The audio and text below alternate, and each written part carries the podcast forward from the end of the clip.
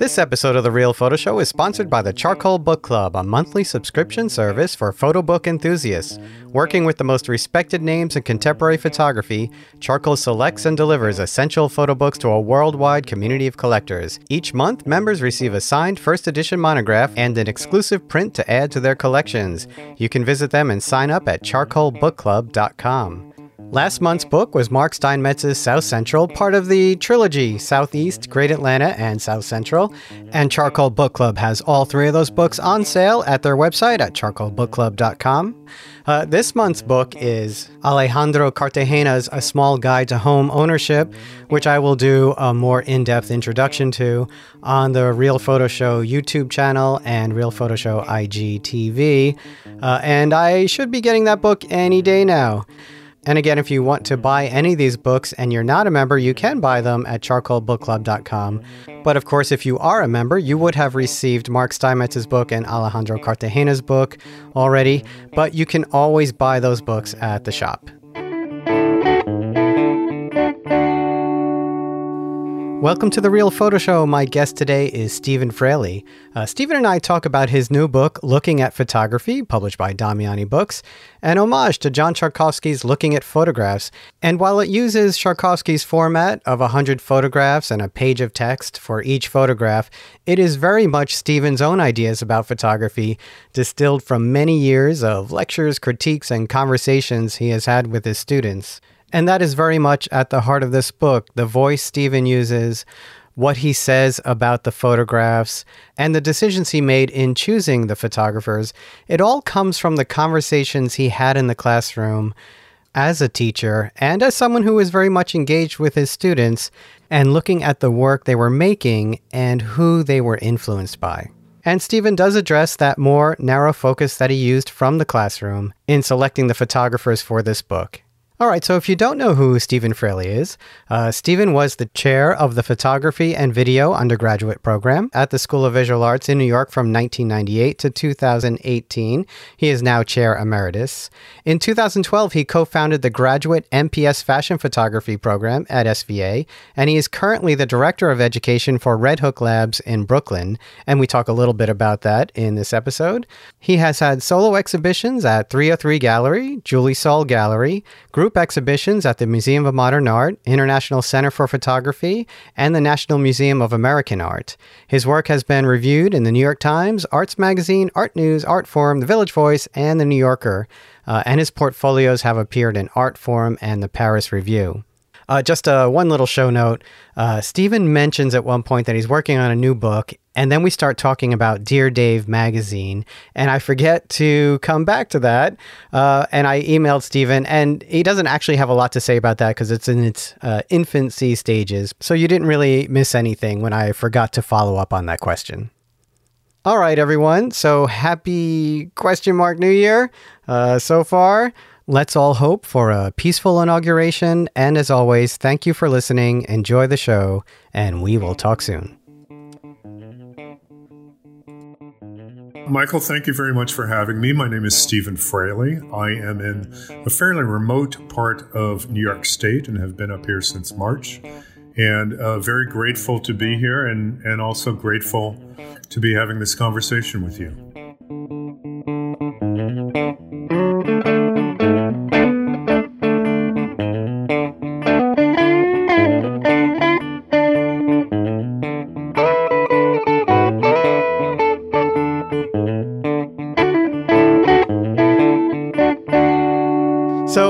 You've been up there since March. Yes, yeah. We went down to we came down to New York once or twice on the weekend, but for the most part, yes, this is this has been our our, our so-called weekend home for about 30 years and to uh, in to experience it with this kind of permanence is a really new and interesting experience. Yeah, yeah. I think uh, there's quite a few people from New York who, uh, if they had a little vacation home or a little getaway cabin somewhere. They've been in it for a while now. Yeah, yeah. It's been lovely to see the Four Seasons because rather than it just being a weekend event, it's now we're completely immersed in it for for better or worse. That's right, and you're you're yeah. learning you know all the things uh, that how, how, how the uh, house functions under the different seasons, right? yes, yeah, functions or does not function. Um, you'll probably be, you'll probably be amused to know that I was actually out chopping wood uh, yesterday. Learning those survival skills. Yes.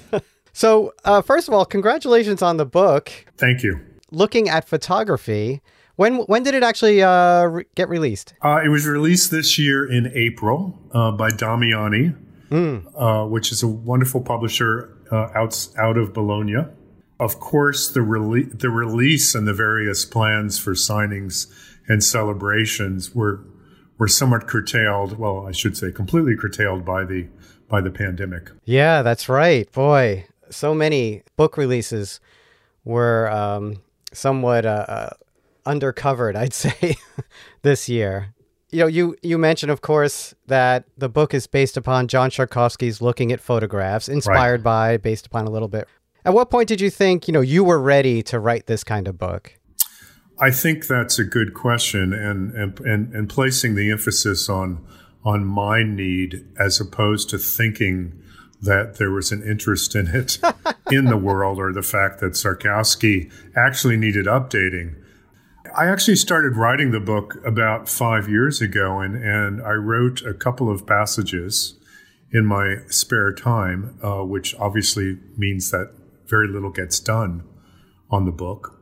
Um, hmm. When I left teaching, when I left uh, School of Visual Arts in 2018, I realized that to continue to write the book would be a really good way for me to bring together all the various thinking about photography and what I had learned in the classroom from the students' work, what I had learned learned about the medium, and Szarkowski's format, the fact that there's just one page of text and that each page of text, although devoted to an, an individual image, also talks in very broad terms about the medium, would just be the perfect way to to contain all those thoughts, um, as opposed to sitting down and thinking, heck, I'm going to write a book, a hundred page book about contemporary photography.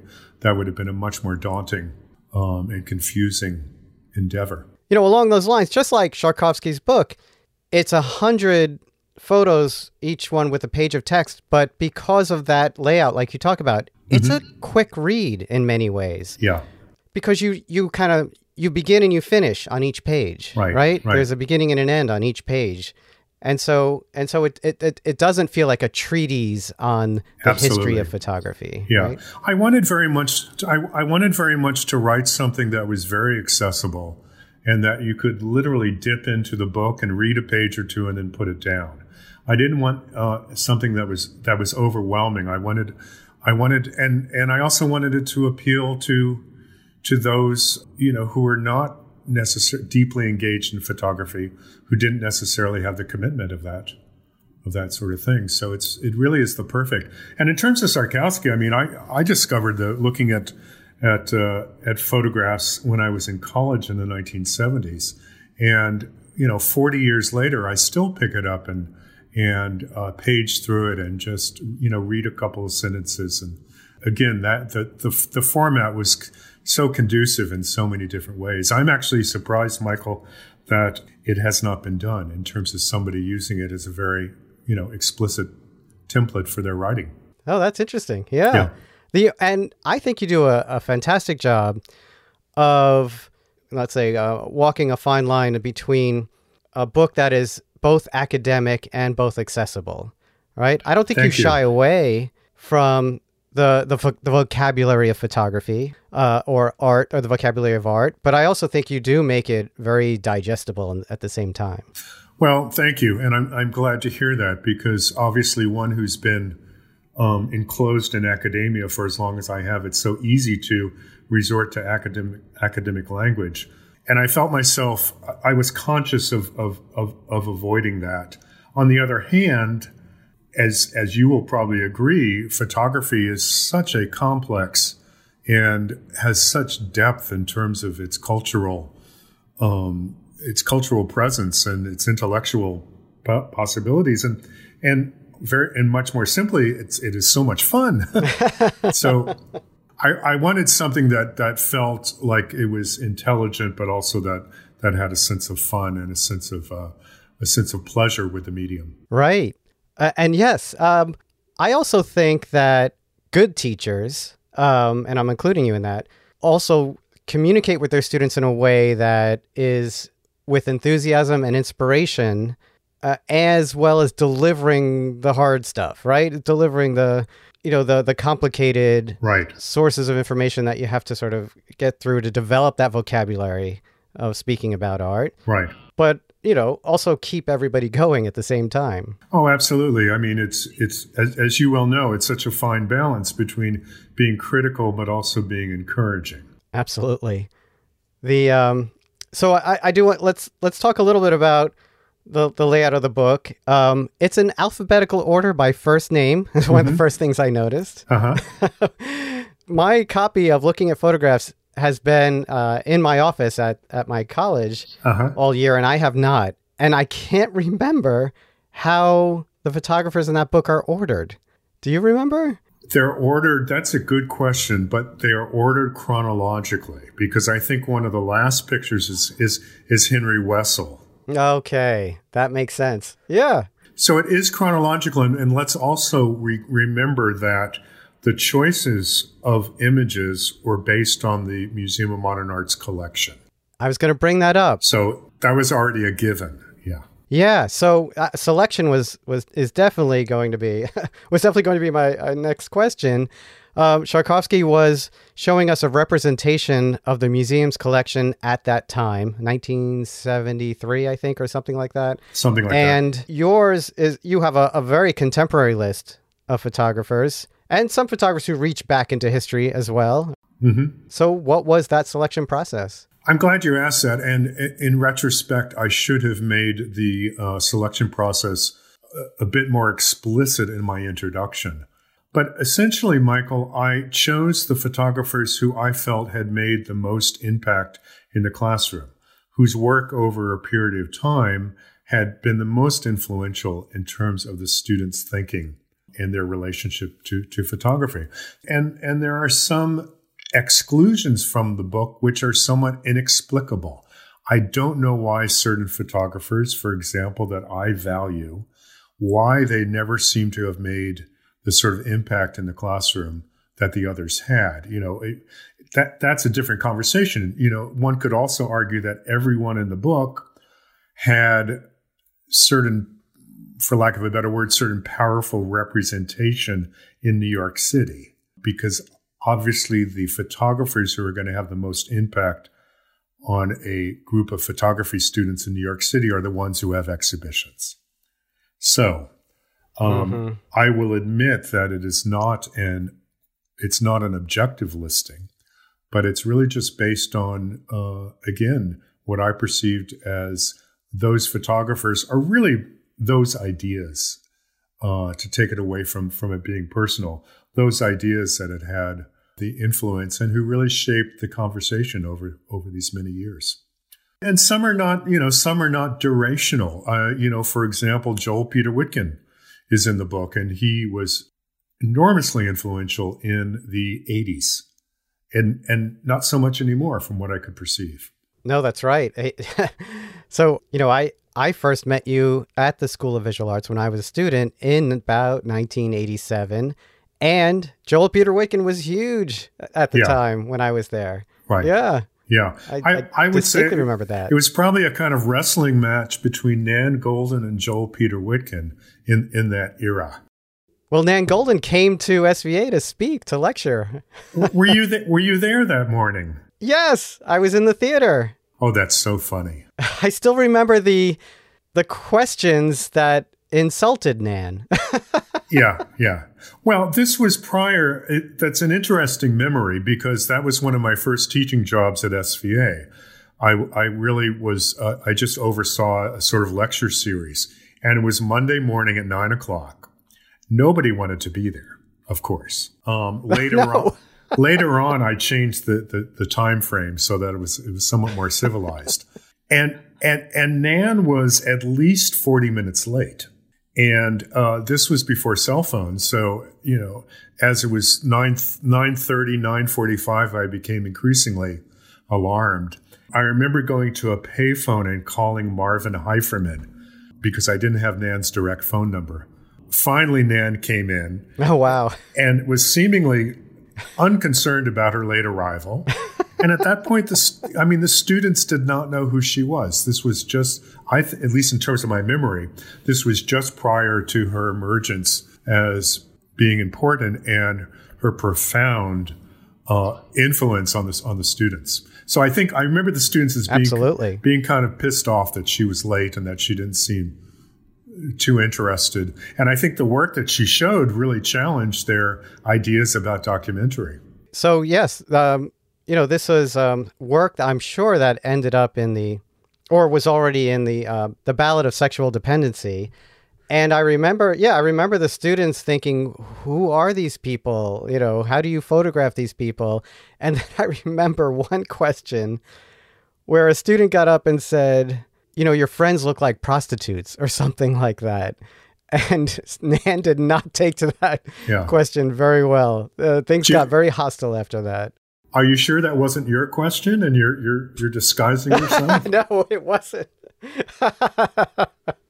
I do remember a lot of tension in the air. That's what I remember. yeah, yeah. It, But I, I'm so I'm actually very glad I got to see that work so early on. Yeah, I mean, yeah. that was pretty fortunate. You know, it's it's such an interesting narrative because it's it's hard to remember the time that that work was so challenging and especially you would think that a group of 17 18 19 year olds would be open to that to that work Right. one of the things that i found over the years is that the students can be much more conservative than than i Yes. for example and a lot less open-minded to new ideas and work that challenges their their, their preconceptions Yeah, I have a little theory about that. I think a lot of that comes from uh, fear of failure and uh, a lack of confidence. Oh, absolutely, because it, because the students are looking for some sort of template in which they can they, they can enter in some variation with their work, and if somebody introduces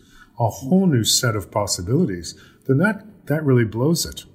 Yeah, that's right. One of the things I always I always said to the students, if you walk into an exhibition, whether it's sculpture, whether it's photography, or any medium for that matter, and your first reaction is, "Hey, this is not photography, or this is not sculpture, or this is not music," then something important is occurring because you're if you allow it to, your definition of the medium is is about to expand. So you know when you um when you read Szarkowski's looking at photographs, you can hear the voice of the curator. You can hear the the curatorial prose, and and Tchaikovsky Ab- wrote beautiful prose. I mean, Yeah. he really did. And you hear that, and then I think the difference, of course, is the voice I hear from you Mm-hmm. is the voice of a teacher. Yeah. I hear the voice of a teacher Mm-hmm. sort of uh, uh, telling the audience why this is significant, why this is important, why this image matters, Right. the impact this image had in the history of photography.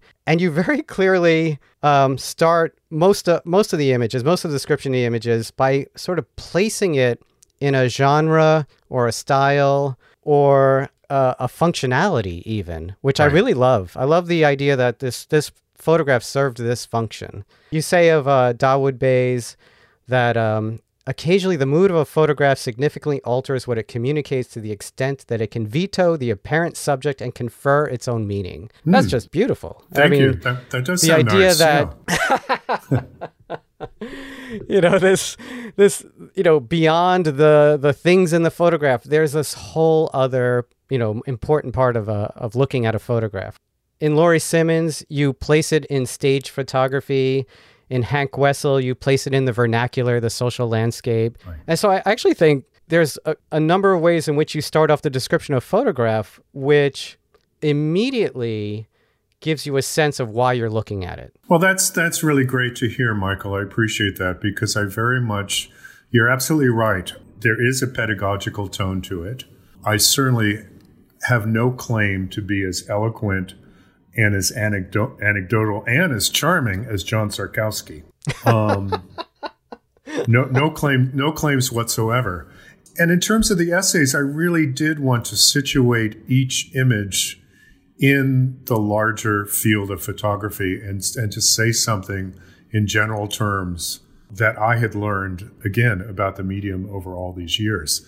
And it was an interesting challenge. And I should also add that the book was was an enormous challenge for me to take all that information that, that was sort of inchoate and floating around in the brain. Um, and again, the format and the brevity, also the brevity of each essay helped me to do that. So I wanted to begin each small essay by saying something in general terms as a segue into why if not why the work was important, one of the one of the functionalities of the of the work or the way that this particular photographer or picture occupied yet another idea or position about photography. What one of the things I was going to bring up, and you just hinted at it, or you just you just spoke about it, is that there's a, a conciseness and a way that you center the language using in photography, but also um, in plain description that I think is what makes it such a such an unintimidating way to to learn about a photograph. I'm I'm glad. I'm very glad. Yeah, it was again. It was it was such a challenge, and um, it was so pleasurable to, to be able to find a set of words that I felt could describe the work in a way that would be maybe not even communicative, but possibly even inspiring. And by the way, there was there's work that's in the book that I won't name, but but work that I came to appreciate by writing about it. There's work that I had perhaps been dismissive of or did not feel it deserved the recognition that it had, or simply it, it kind of overlooked. And and again, that was another worthwhile uh, aspect of, of, of this endeavor for me. I wanted to share my pleasure with the medium. I wanted to I wanted to share my my my glee um, no, I think that's I think that's so true, and I think that will be passed on through your book. It, in, in a way, the book is almost a valentine to a group of pictures and and also a group of people, you know, a community of people that have been engaged in redefining photography and and you know, if, as one who lives in Lower Manhattan, these are people that um, really did form a very strong sense of support and community and exploration Mm-hmm. I'm, dr- I'm drifting a little bit, but I, I wanted to celebrate that. And, and I also wanted to be as generous as possible because I think generosity is something that's important if you want to learn about something. Absolutely. The other part of this that I, I really love looking at is is seeing the work in not a uh, chronological order, yeah. right? Uh, the seeing the work we we talked about it. This is an alphabetical order by first name, but then it's not just this sort of linear way of looking at work from beginning to end. And there'll be a moment where you'll see the work that came after and then the work that came before. And the connection is just as strong as if you had realized this work was influenced by this work. You can actually see a connection of the work sort of bounce back and forth as you flip through the book. I wanted to avoid the uh, conventional, again, the conventional way of segregating the medium based on genre, based on chronology, based on overlapping overlapping themes. It's it's not a problematic way of learning about photography, but I just think it's it's predictable. Right. And because I wanted to really thoroughly, you know, bring together fashion photography and photojournalism and documentary. And mm. this ultimately seemed to be the best way to do it. It's, it's as if I had a deck of cards and just shuffled it in such a way. So the fact that you might go from Dawoud Bey to Deborah Turbeville and, and maybe think of them in right. relationship to one another inadvertently would seem like a really desirable idea. The reason that we did it by first first name rather than last name is just the publishers thought that it would be a, a hipper way of doing it. So, who am I to question question that? Is there a piece uh, or parts of pieces that you would like to read, or uh, sure your love letters? Why don't I read something since we were talking about Nan Goldin? Let me read something I wrote about about her. One of the things that I tried to do, Michael, and I'm not sure I succeeded at all was to say something new about the photographers who were best known. We all know that um, so much ink has been spilled, as they say, over, for example, Robert Mapplethorpe or Stephen Shore or Nan Goldin. So rather than repeating what has been what is known, I tried to discover something about their work that I thought had not received adequate coverage. That made the process, of course, meaningful to me. And by the way, I also intentionally tried to choose a picture which was not necessarily representative or, or not the most familiar of their of their work. So let me read from from Nan mm. Goldin because uh, again, I feel like this is something that perhaps is deserving being said. What is both landmark and enduring in Goldin's work is her assertion of the lives of women, the female, however that is construed, without social filter.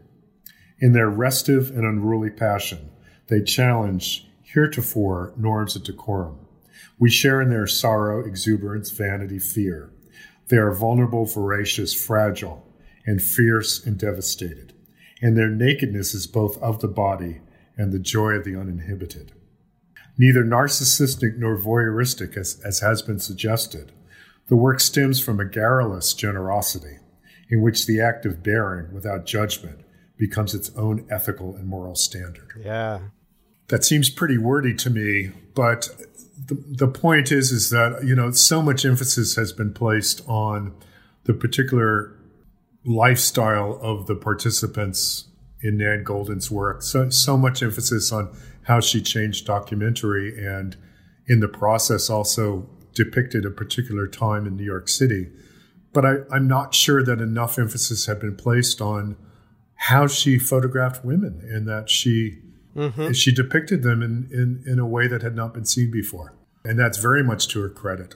And again, her work has been her work has been criticized for being self-absorbed and narcissistic, narcissistic. And I, I confess that I, that I may have been I may have been guilty of, of such claims, but in thinking about her work, I I began to realize how generous it was in the way that it approached her subjects. I remember those criticisms quite a bit. The the idea of narcissism and the insularity of photographing your friends, right? All those ideas. But but it wasn't that, right? It was it was a moment in time in New York, definitely, but it was also challenging archetypes at the same time. Right, right. But it's, this was also a time that most documentary was considered to be photographing a community which is not of your own. There, uh, again, a documentary photographer was supposed to be objective. We now know that that's completely impossible, right. but that by photographing. Oh, we've turned around on that idea, haven't we? A- absolutely. By photographing your own community and placing yourself in the frame as well, violated that objectivity, which was supposed to. It was some. It's, it's like a. It was a moral um, regulation.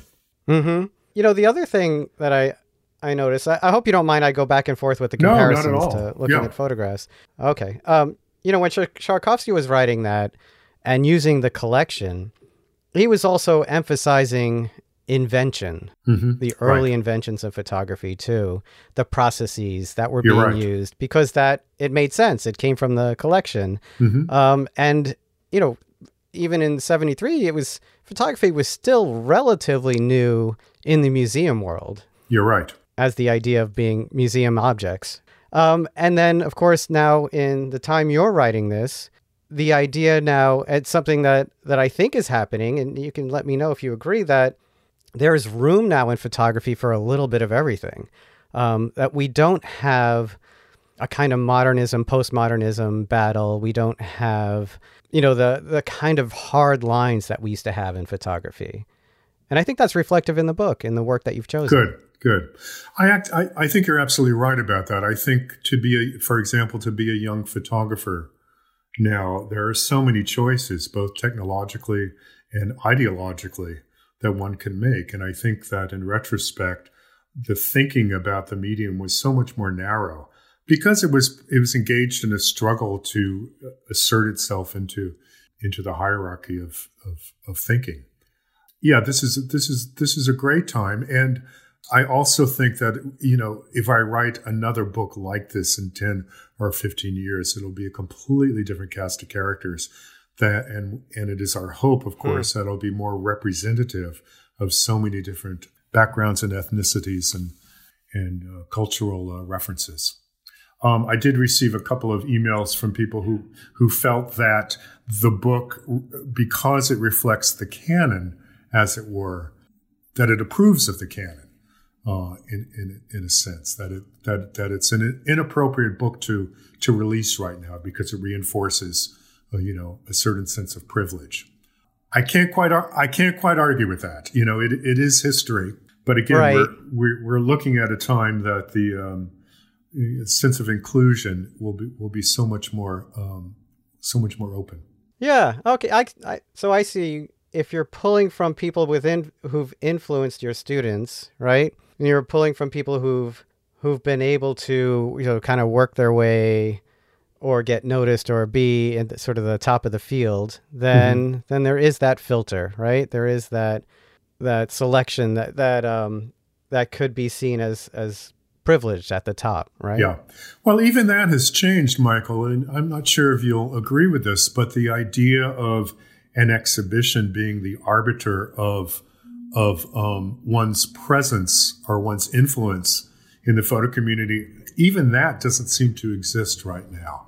Mm-hmm. I think self-publishing, for example, and Instagram is so much more prominent in terms of uh, disseminating ideas. Again, the, the the, gatekeep- oh, the, the, gatekeepers have changed. You know, you don't need uh, Peter MacGill yeah. or the Museum of Modern Art to sanctify your work in order for it to become disseminated amongst, you know, a young group of photographers, and that that'll certainly oh, that's have right. a huge impact. Yeah. I'm, I'm reminded of that all the time because I, you know, I give my students a project to, um, an assignment to mimic a photographer. Mm-hmm. And I give them a, a, pretty extensive list as well. And, you know, the list grows every year.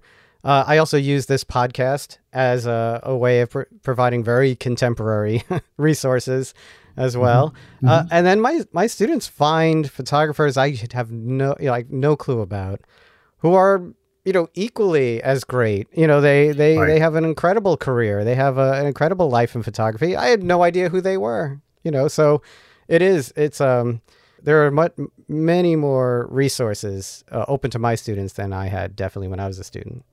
I remember the days as being a young photographer and you know dropping off a set of 35 millimeter slides, which were in fact copies of the of, of my work, you know, and with a self-addressed stamped envelope, and and you know, almost begging the gallery attendant to pass the work along to the dealer in the vague hope that they might be interested in the work. Obviously, this is that's mm-hmm. not the mm-hmm. that's not the situation now, um, and yeah, you know that that will make for a much more plural uh, community of, of, of of images. It's it's and you know for someone mm-hmm. of for someone of my age, it's it's just extraordinary the amount of good photography, compelling photography, provocative photography that's there that's available at any given moment on my on my phone. It's just uh, it's oh it's, yeah it's thrilling, thrilling. Right. So let's why don't we uh, let's go back a little bit. Like okay. I said, we you and I met in the '80s when you were were you an adjunct professor at SVA then? As is everyone. Um, that is that is one of the um, yes, that's right. unique characteristics of SVA is is that everyone is an adjunct. But before that, what were you doing? What got you into photography? Well, I was uh, art.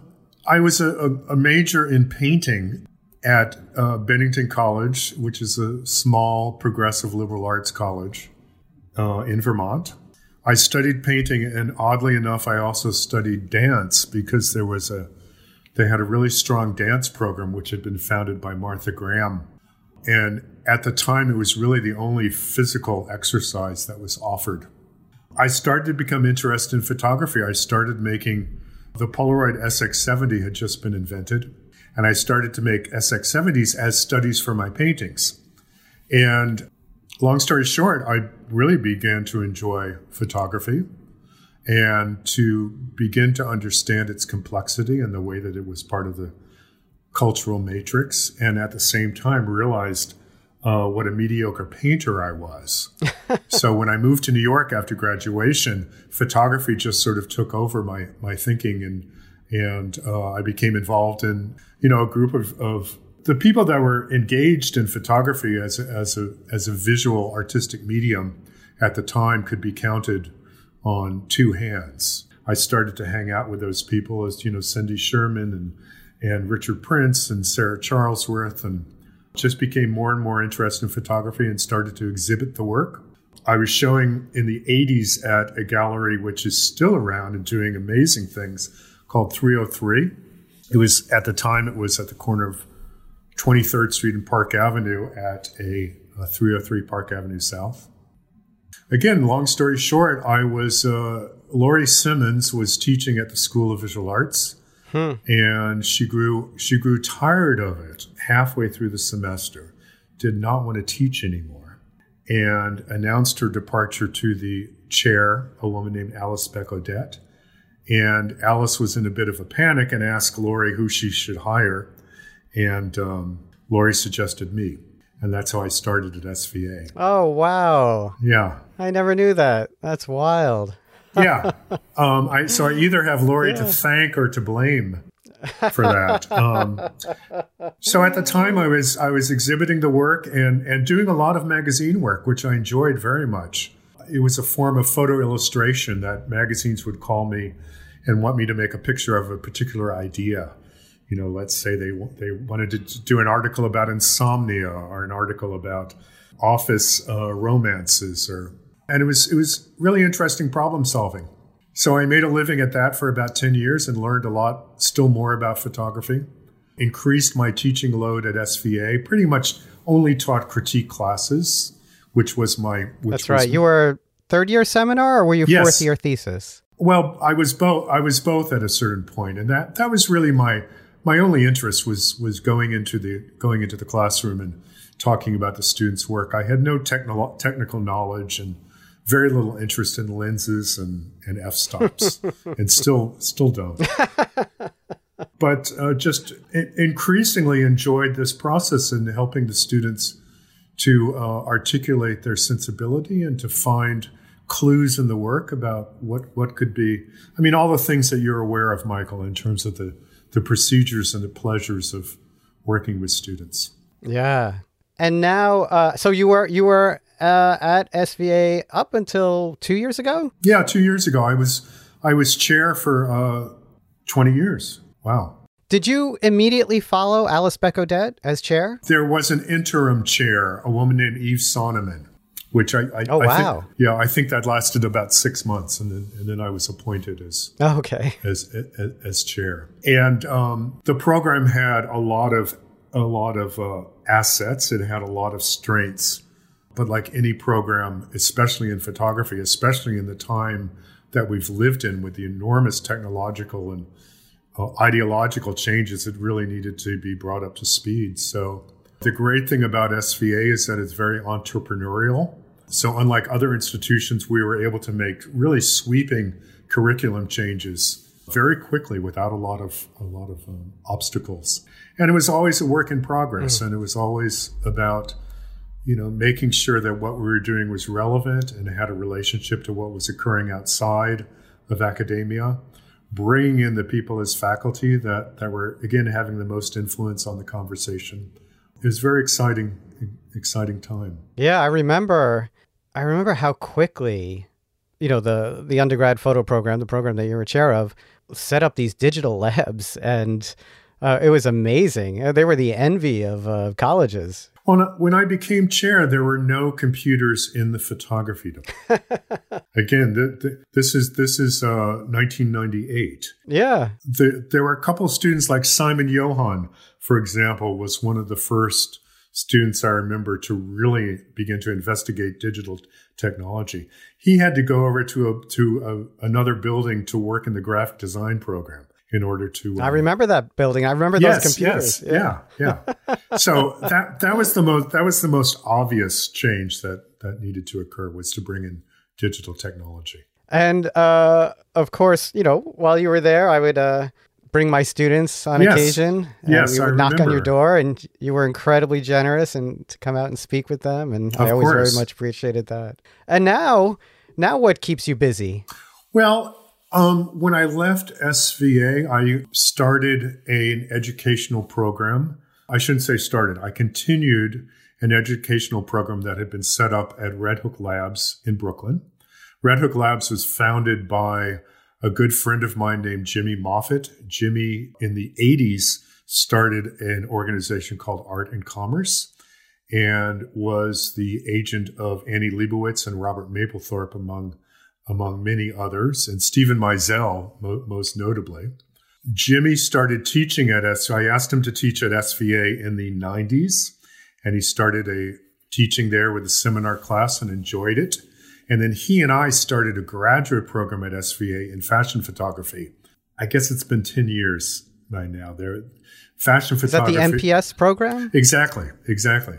Fashion photography as a, as a genre had sort of been overlooked by, by the department, and it was dismissed by so many of the students as being uh, irrelevant because it was a commercial. Superficial, endeavor. yeah. Yeah. So Jimmy and I thought it would be a, a, good idea to start a graduate program too in order to, to explore the genre on a much more advanced level. And it, it remains the only – post uh, undergraduate program in the US devoted to fashion photography. Wow. Jimmy sold art and commerce and he started something in Brooklyn at Red Hook. His motivation was to initially teach photography to the local community of high school kids. It's it's a it's a high risk situation and he wanted to share his love of photography and to and to give back to the community that had been so generous to him. And so there were a bunch of workshops to the local high school kids, and it was both photography as a way of forming a sensibility and identity, as well as a vocational idea. And then I came on to create a series of workshops. I realized that there was a there was a community of young photographers, most of who had graduated from BFA programs and lived in Brooklyn and New York City, and had maybe been out of their BFA for four, three or four or five years, they were not going to graduate school, mostly because of the expense, but they needed a community, a critical community that they could share their work with and get relevant feedback. And so we started a series of workshops, and a very lively uh, situation developed there. That takes us up to January, and with the pandemic, what, whether or not we'll be able to continue with Red Hook Labs is entirely unknown. So the future is up in the air. Oh, that's sad. Yeah. Well, we'll see. Yeah. Um, what I what I've been doing, yeah. Michael, is is writing another book and and putting out the next issue of Dear Dave uh, magazine, um, which will be. Um, we didn't even mention Dear Dave magazine. it's it's okay. give us yes. Oh, of course, Dear Dave magazine, of course. With and um, so many things you've done involve Mark Alice Durand. Yes. Who yeah. runs St. Lucie Press. St. Lucie, Saint, yeah. yeah. Do you, do you, know Mark? Have you met him? He's a lovely, lovely I man. do. I, yeah. Incredibly generous and warm and nice and smart and uh, St. Lucie just does uh, does amazing work. Yeah, D- does wonderful things, and I'm I'm so glad to get that on tape because I, once we finish this conversation, I'm going to call him and I'm going to play your your endorsement of oh. all of Mark's wonderful attributes. Oh, I love Mark. Yeah, yes. he's a great he's a yep. great guy. Um, yeah, just just quickly give us a, a, little thumbnail um about Dear Dave magazine. Well, Dear Dave was started. Um, gosh, I, I I lose track of time. Let's just say a dozen years ago. At the time, the dominant photo magazines, of course, were Aperture and then uh, another magazine called Blind Spot, the dominant American magazines. Oh, Blind Spot, yeah. And this was before Aperture had been reconsidered and redesigned by Michael Famighetti. So to my way of thinking, Aperture was feeling a little bit predictable and a little historical.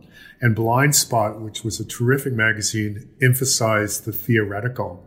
And thus, I thought that there was room for another magazine, which again addressed photography as a very plural medium and brought in lots of unpredictable portfolios and information and saw it as a holistic medium and also gave you know, an ample amount of space to photographers, especially young photographers, who were completely unknown, but whose work I felt was deserving of recognition. And, obviously, because of my position, a lot of them were SVA graduates, including another mutual friend, uh, Efrem Zelony-Mindell. Yes, yeah. And Efrem is doing amazing things, and as you know, just came out with a wonderful book called uh, Primal. I want to say Primal Fear, but it's Primal Sight. Oh yes, yeah. Ephraim has done a lot, lot of writing for Dear Dave, and his his contribution is is really valuable to us. Yeah. So that was the idea of Dear Dave to to again to put out a magazine which was which was very plural and a bit unpredictable and really addressed the medium in lots of different ways and to um, just to reflect the um, the, the, very diverse uh, community. It comes out three times a year, and it's been a great pleasure. It's it's a great joy. Oh well, this has been great catching up with you. Well, thank you, Michael. It's been a ter- it's it's been a terrific pleasure. Yes, and congratulations again on the book. And you know, I am definitely going to be including this book in in my teachings. Th- thank you. Well, I also want to congratulate you, and I've known you for so long, and I admire so much what you're doing in the classroom and in terms of the podcast, and again, sharing your enthusiasm for the medium and well, thank you. Uh, being generous with your time and, and with your insight, and um, you've really contributed quite a bit, and it's it's appreciated. Oh, that's really nice. Thank you very much. All right. Great to talk to you. Yeah, and hopefully we'll see each other in person soon. I hope so, and, and and all good thoughts for the new year. Yes, you too. Okay. All right. Thank you. Bye, everyone. Goodbye, everybody. Th- thanks for listening. Real Photo Show with Michael Chovan Dalton is a production of Real Photo Show, which you can listen to on all your favorite podcast platforms. Please rate and review the show on Apple Podcasts, Spotify, or Stitcher, and be sure to subscribe on any one of those services or wherever you listen to podcasts.